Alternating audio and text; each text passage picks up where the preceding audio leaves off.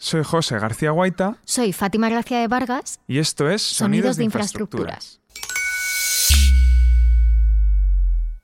El pueblo del Ciego, en Álava, es una pequeña localidad de unos mil habitantes.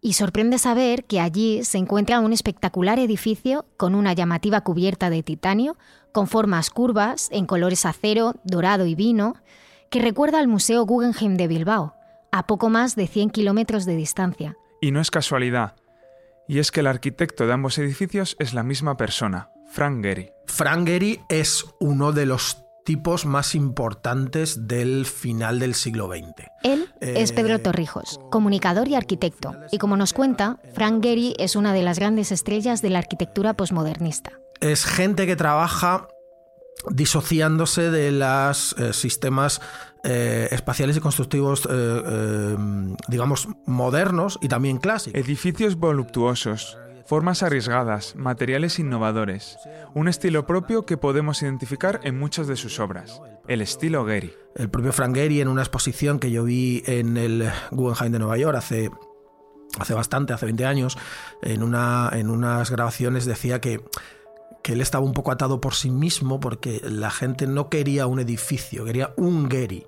Encontramos Gehrys en lugares como Praga, Berlín, Boston, Chicago, Los Ángeles, Minneapolis, Barcelona y El Ciego, en Álava. Pero, ¿por qué hay un edificio de Frank Gehry en un pueblo de Álava con apenas mil habitantes?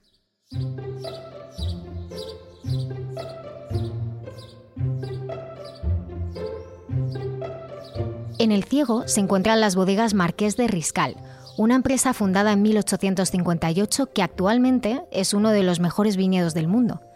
Suya es la idea de recubrir las botellas con una malla de color dorado, que daba un toque distinguido a su producción y servía como precinto para que nadie pudiera rellenarlas y vender falsificaciones de sus vinos, algo que después fue imitado por otros productores.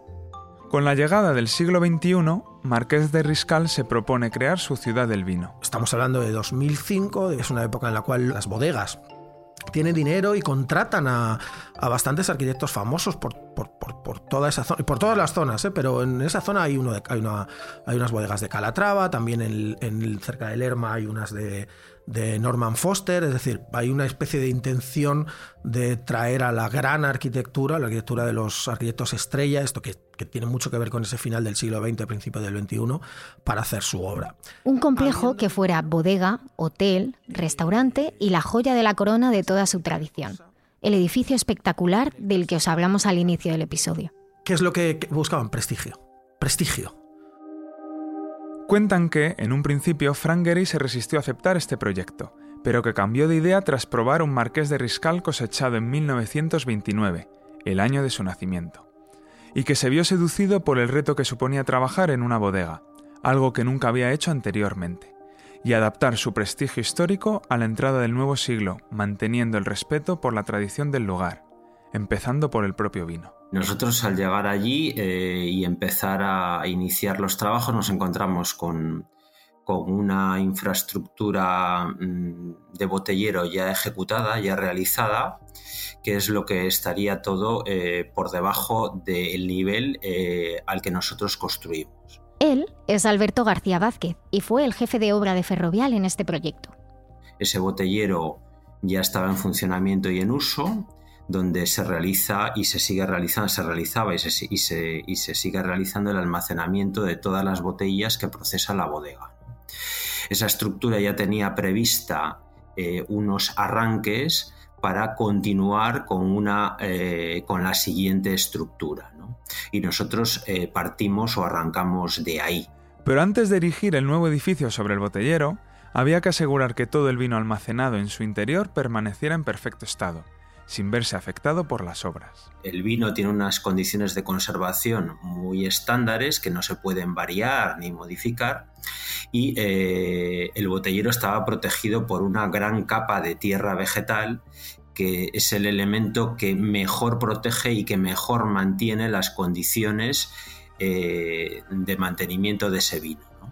Entonces, lógicamente, para construir la obra, pues había que retirar toda esa cubierta vegetal, que era de un metro o más, no recuerdo ahora exactamente, pero vamos, de ese rango, y había que preservar las condiciones térmicas, ¿no? Y eso se consiguieron con una serie de aislamientos, se hicieron una serie de estudios de protección de ese botellero para intentar mantener esa inercia térmica durante toda la fase de construcción aislamientos térmicos y aislamientos de impermeabilización para que no entrase el agua en la zona inferior. Una vez que teníamos, tuvimos eso listo, eh, pudimos dar eh, comienzo a, las, a la ejecución de las obras. Alberto nos cuenta, además, que la negociación para contratar el seguro de responsabilidad civil fue especialmente complicada por el alto valor de la producción vinícola que albergaba este espacio. Por eso era especialmente importante asegurar su conservación antes de empezar a construir. En el nuevo edificio de Gary se pueden distinguir dos partes claramente diferenciadas, la estructura y la cubierta. Seguramente él te diría que no. Vaya. Seguramente él te diría que no, que todo es un todo y que al final todo viene por el mismo, eh, por la misma lógica y que en realidad todo es un proceso único y si ves esos otros, otros edificios anteriores. Pero. Pero sinceramente, desde el punto de vista de la gente que hemos estudiado su obra, no me parece una mala manera de definirlo. Cuando contemplas en persona la estructura del edificio, un elemento destaca especialmente. Llama mucho la atención los tres, los, tres pedazos de soportes inclinados estos. Eh, y, y, luego cuando además sabes que tiene un forjado enorme para sujetar todo lo demás. Sí llama la atención. Los tres soportes. Tres grandes columnas inclinadas, que corresponden con los arranques que ya existían, como Alberto nos dijo antes. Nosotros nos encontramos eh, ese, botellero ya construido, ¿no? Y ahí había mm, tres núcleos centrales eh, sobre los que se, se, apoya y había que construir el nuevo, el nuevo edificio, ¿no? Esos son núcleos centrales de hormigón armado que además aprovechan lo que son las comunicaciones dentro del edificio, ¿no? Por un lado los ascensores y por el otro lado las, escaleras de comunicación. Sobre ese primer nivel se levantaron esas tres torres y lo que primero que se ejecutó fue la, losa de, la planta principal, que es la planta de las habitaciones. El forjado que decía Pedro. Esa es una losa eh, de hormigón armado eh, postesado eh, y es postesado para conseguir eh, grandes vuelos y porque tenemos solamente tres apoyos centrales. Es un hotel cuyo suelo flota sobre el terreno. Sobre esta eh, losa se sigue construyendo el edificio hacia arriba con una estructura metálica y de losas de hormigón y se termina ese edificio de la misma manera en la última, en la última planta. ¿no? Y a partir de ahí viene lo que sería toda la construcción de lo que sería eh, el armazón exterior de, todas las fachadas singulares y particulares del, propio edificio. Un edificio que dista mucho de ser un prisma sencillo, la típica caja que alberga en su interior todo tipo de espacios. Es muy difícil que Frank te vaya a hacer una cajita cuadrada, porque entre otras cosas, una caja cuadrada o una caja cúbica en realidad es una forma muy agresiva. Es decir, cuando tú haces una caja eh, cúbica, estás obligando a que ese espacio tenga una forma muy pura. Y entonces estás obligando de una manera como muy agresiva. ¿Qué ocurre? Que evidentemente hacer una caja cúbica es más fácil, más barato, más sencillo de construir. Eh. En realidad, Gary lo que hace es, en las partes en las que no trabaja directamente con maqueta, se deja llevar por una serie de formas que se parecen un poco a lo que podría ser una caja eh, cuadrada, pero nunca es totalmente cuadrada. Siempre hay una curva por aquí, otra por acá, que entra, que luego enlaza con otra, y siempre muchísima complejidad eh, espacial. Que llega a su máximo exponente en la cubierta del edificio, la imagen icónica de la ciudad del vino de Marqués de Riscal. Sobre la piedra arenisca de sus fachadas que asimilan el hotel a los materiales de la zona y las carpinterías de madera y cristal que aparecen en las mismas, destaca la cubierta de titanio, que convierte en icónica a esta construcción. 21 canopiés, 21 superficies que envuelven y abrazan el edificio. fue lo que resultó más complejo técnicamente, a lo que se le dedicó más tiempo, más esfuerzo, más ingeniería. El primer paso consiste en la selección del titanio, su diseño e importación. Se decidió traer nada más y nada menos que desde Japón, en forma de planchas de un metro por dos de tamaño, con un milímetro de espesor. Posteriormente, estas planchas se fijarían a la estructura como piezas de un puzzle gigante y en tres dimensiones.